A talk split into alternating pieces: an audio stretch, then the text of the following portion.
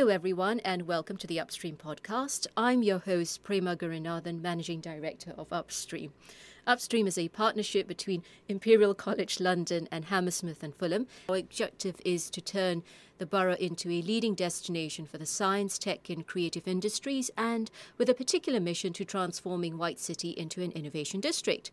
We're now into episode 8 of our Discovery series, which aims to shine a light and allow you to hear from the innovative organizations based in Hammersmith and Fulham. Before I introduce today's guest, a word of thanks to our sponsors, Mitsui Fudosan and Stanhope, who have given us use of this podcast box in White City Place, as well as an engineer each time to ensure the recording goes smoothly. Today, our guest hails from iPlato.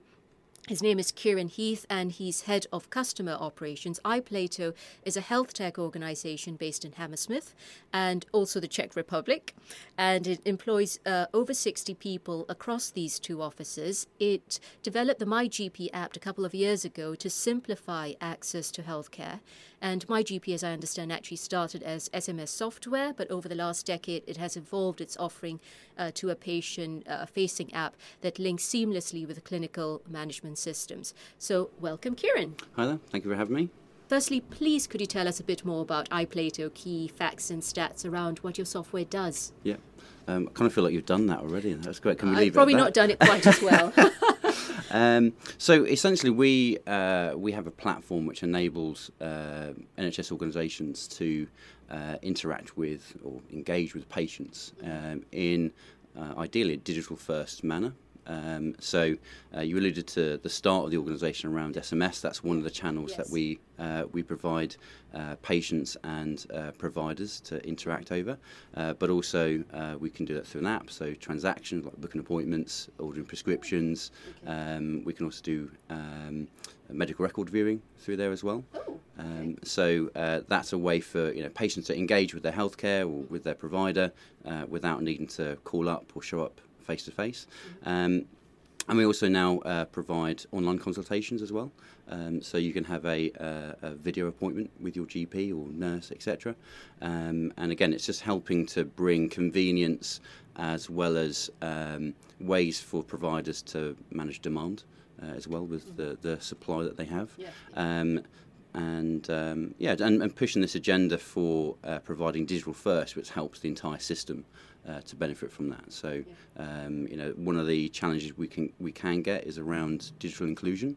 But I think what's what's interesting is that if you provide this level of convenience, then the everyone benefits Yeah. uh, because the queues are shorter, the telephones um, are quieter, and it's you know there's much more time to uh, to, to do the interact. actual interact and do Yeah. the actual consultation. Okay.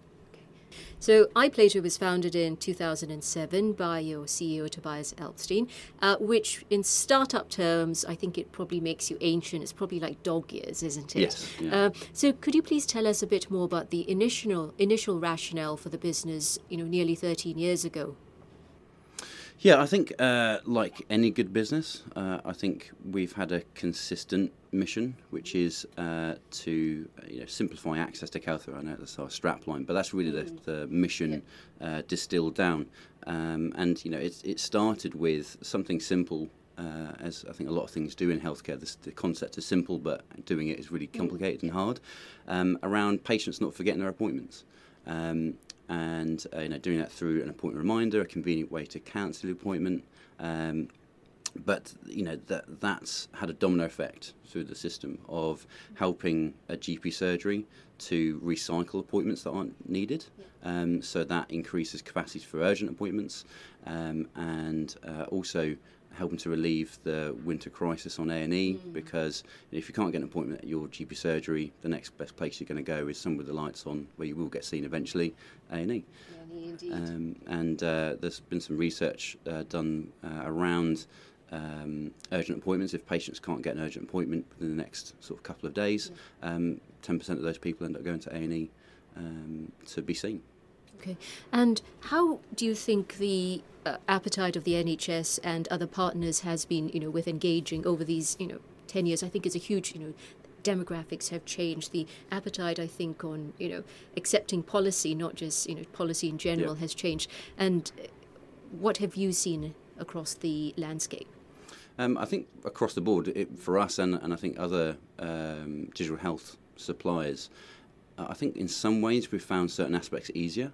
Um, and I think that is uh, across the business change element for healthcare providers. Um, they are now getting used to the idea of text messaging. It's taken us a while. We've, we've, we've been um, uh, Yeah. chipping away at that challenge. Yes. Um, they've become comfortable uh, using this as a form of communication versus telephone, letter, face to face. Um, And also on the patient side, you know, again, patients are expecting to interact with services through apps, text message, online, um, etc. So I think on the aspect of adoption of services, I think that's improved. Um, I think we've still got the uh, challenge, and it should continue for a good reason around compliance for data, you know, data protection um, and um, clinical safety. So making sure that your tool is safe to use as well. Um, but uh, you know, you, it, the innovation is around living with that and uh, still providing a good experience or a great experience um, to patients and providers as well. To what extent do you think the you know the changes we've seen have been patient driven rather than you know perhaps driven by the health system?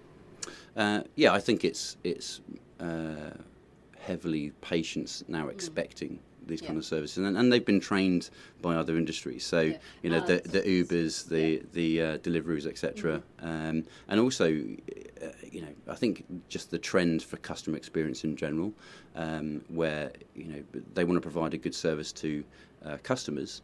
And they want to um, manage their own supply and demand issue, um, uh, and I think convenience to the consumer or to the citizen uh, also benefits the organisation in that you know if you if I'm allowing you to interact with me through self-service, I haven't got to pay somebody to do that interaction, um, and I can see more people uh, through that method, uh, and that's just the same case for for healthcare uh, as well.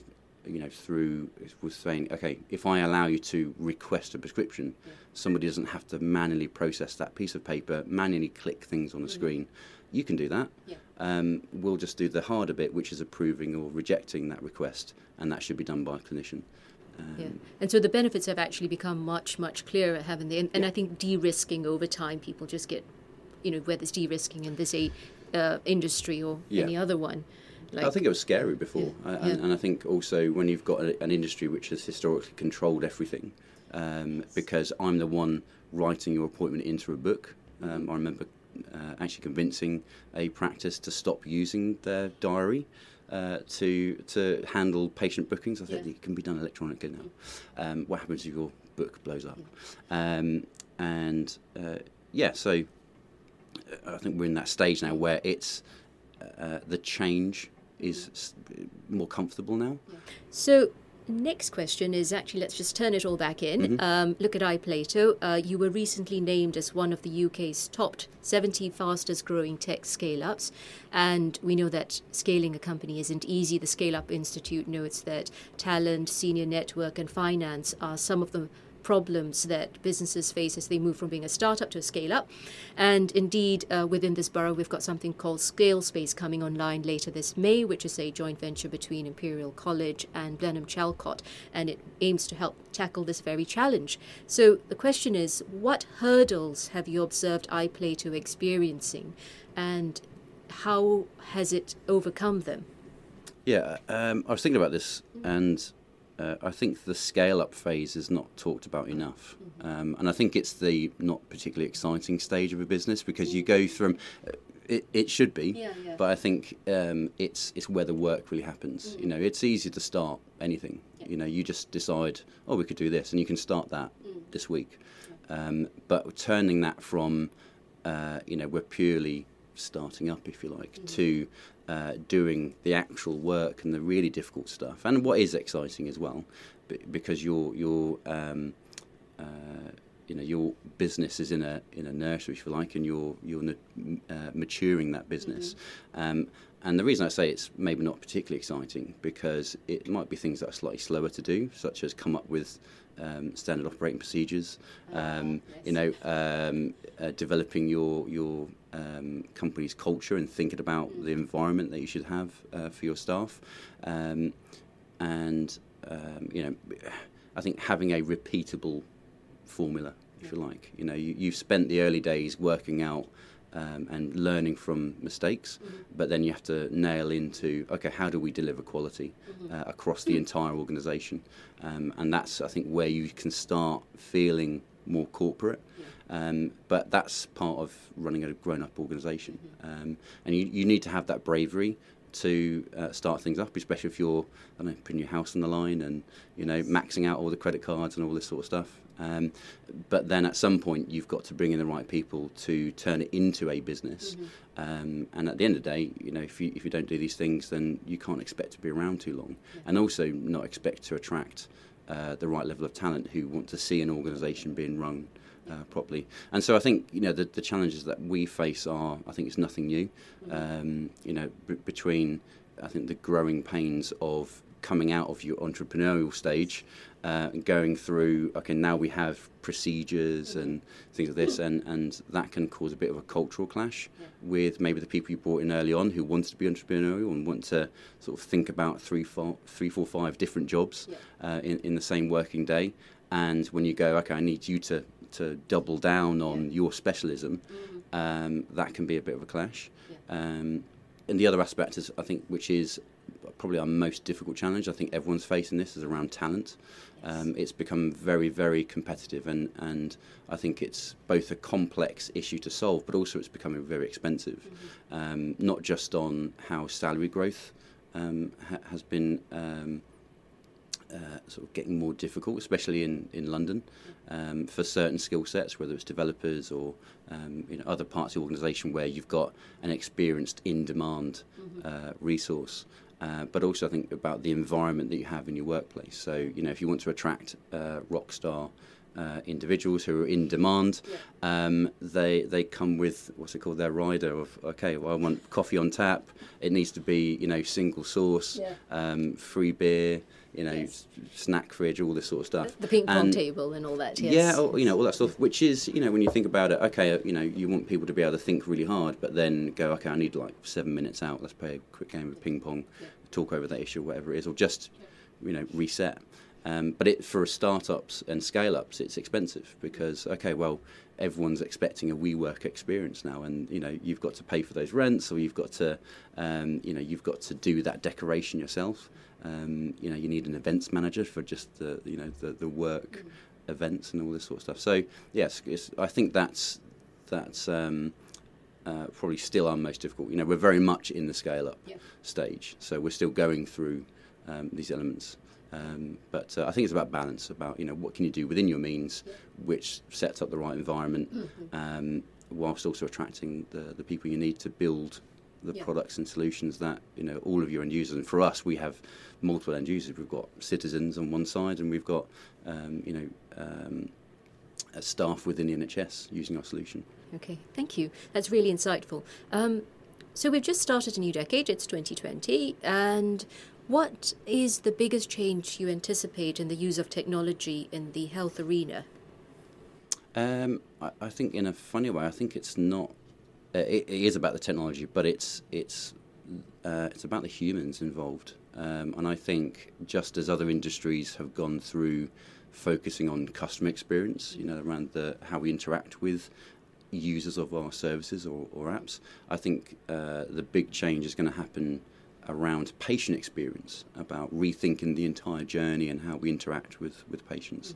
Mm-hmm. Um, and then the technology required to do all of that, whether it's uh, you know apps um, or other tools to help enable uh, you know individuals you interact with face to face to know more about you, to make decisions faster, more informed decisions. Um, and I think especially uh, within the healthcare space, we we've gone through a phase of data entry um, now we're coming to utilising that data. Okay. And closer to home, what are iPlato's key priorities uh, for this year? Mm-hmm. Um, so, um, we are a very ambitious organisation. Um, we've always punched mm-hmm. above our weight, and I think that's one of our, our strengths. Um, so, on one side, uh, we want to uh, polish and refine the solutions that we have uh, at the moment. Um, I think the job is not done on the UK market. So there's plenty of challenges yes. for us to uh, still to tackle and also to do um, what we do right now better. uh, as well. Um, but also, we're looking to expand into uh, a couple of other international markets as well. Okay, cool. And uh, let's turn one more, which is looking at you. So you've been with iPlato for just under three years, am I right? Uh, just under, yeah. Just under, okay. And what route did you take to get here? I don't mean bus journey. Uh, and what have the high and low points been for you personally? Yeah, uh, so I used to work for uh, Health, and that is uh, the market leading GP um, clinical system. So, what basically runs uh, GP surgeries. Um, and so I was, again, sort of right at the coal face, as we would call it, with uh, going to GP surgeries and you know helping them go through the business change of implementing uh, the clinical systems. Um, spent many times running into a consulting room to help a doctor prescribe. Um, and uh, why is the printer not working, all that, that great stuff. Um, I managed to make an entire floor of, of admin staff uh, very happy that I could print a patient's address onto an envelope. You're kidding? Yeah, it changed their lives. Wow. It was amazing. um, so, yeah, uh, uh, I think I did about uh, a tour of seven years doing that. Um, and then um, I, I, did want to get into the world of uh, digital health startups because it was getting very exciting with Digital Health London starting, um, and uh, found my way at iPlato. Okay. Um, and uh, and I think that the high point, I, th- I think, of probably everything Mm-hmm. um, was actually at, at iPlato when we um, uh, launched an invitation service to invite women to cervical screening, Mm-hmm. um, because uh, and that's across all of London. So every um, GP surgeon in London is uh, we're connected to to Ah. provide that service. Okay. Um, and London is one of the, the worst performing regions in the country uh, for cervical screening, Oh, um, which is surprising. Um, but uh, I think what's interesting, we've managed to bring what is a, a simple concept to that around um, actually getting the message to women that you're due. Um, here's more information about it, so you can go onto a, an NHS.uk uh, link uh, and make it convenient to book. Here's the number, you know, and on a smartphone, tap it, starts ringing, um, and the that's tackling around three different problems um, of why women aren't engaging with uh, cervical screening across the country, um, and it's a re- you know evidence says it's a really important appointment to go to. Yes. It will save lives. Um, yes. and um, in the uh, first six months of the service running, uh, we saw a five percent uptick in um, you know cervical screening in London. And why that's a highlight for me is Yeah. is you know that's the closest that some of us in the industry come to saving lives. Yeah. You know, we actually facilitated sending those messages, Mm-hmm. um, and the, we know that there are a number of women who will be here longer. That's a Um, lovely reminder of you know the profound impact of what you do, really. Yeah. Um, now we come to the less profound bit, which is the rapid fire around. So excited. So yes, I know. So like, so, so don't think, just answer. Okay. And if you don't know what to say, just randomly choose one. Okay, ready? Yep. Uh, Godfather or Star Wars? Uh, oh wow, difficult. Uh, gonna go Star Wars. Haribo's or hula hoops? Uh, Haribo's. Climb up a mountain or jump from a plane? Uh, I think climb up. Climb up. What's for dinner tonight? Um, I don't know. We haven't thought about that. Okay. haven't thought that far ahead. Maybe Deliveroo. Th- that's the answer I sometimes get when people mull. Um, would you rather cuddle a baby panda or a baby penguin? Towel provided if it's a baby penguin. uh, I think it's got to be penguin. Yay! Right, we've finally got strike number two for baby penguin. Well done, baby penguin. And thank you so much, Kieran, for Thank your you time. It's been a pleasure meeting you.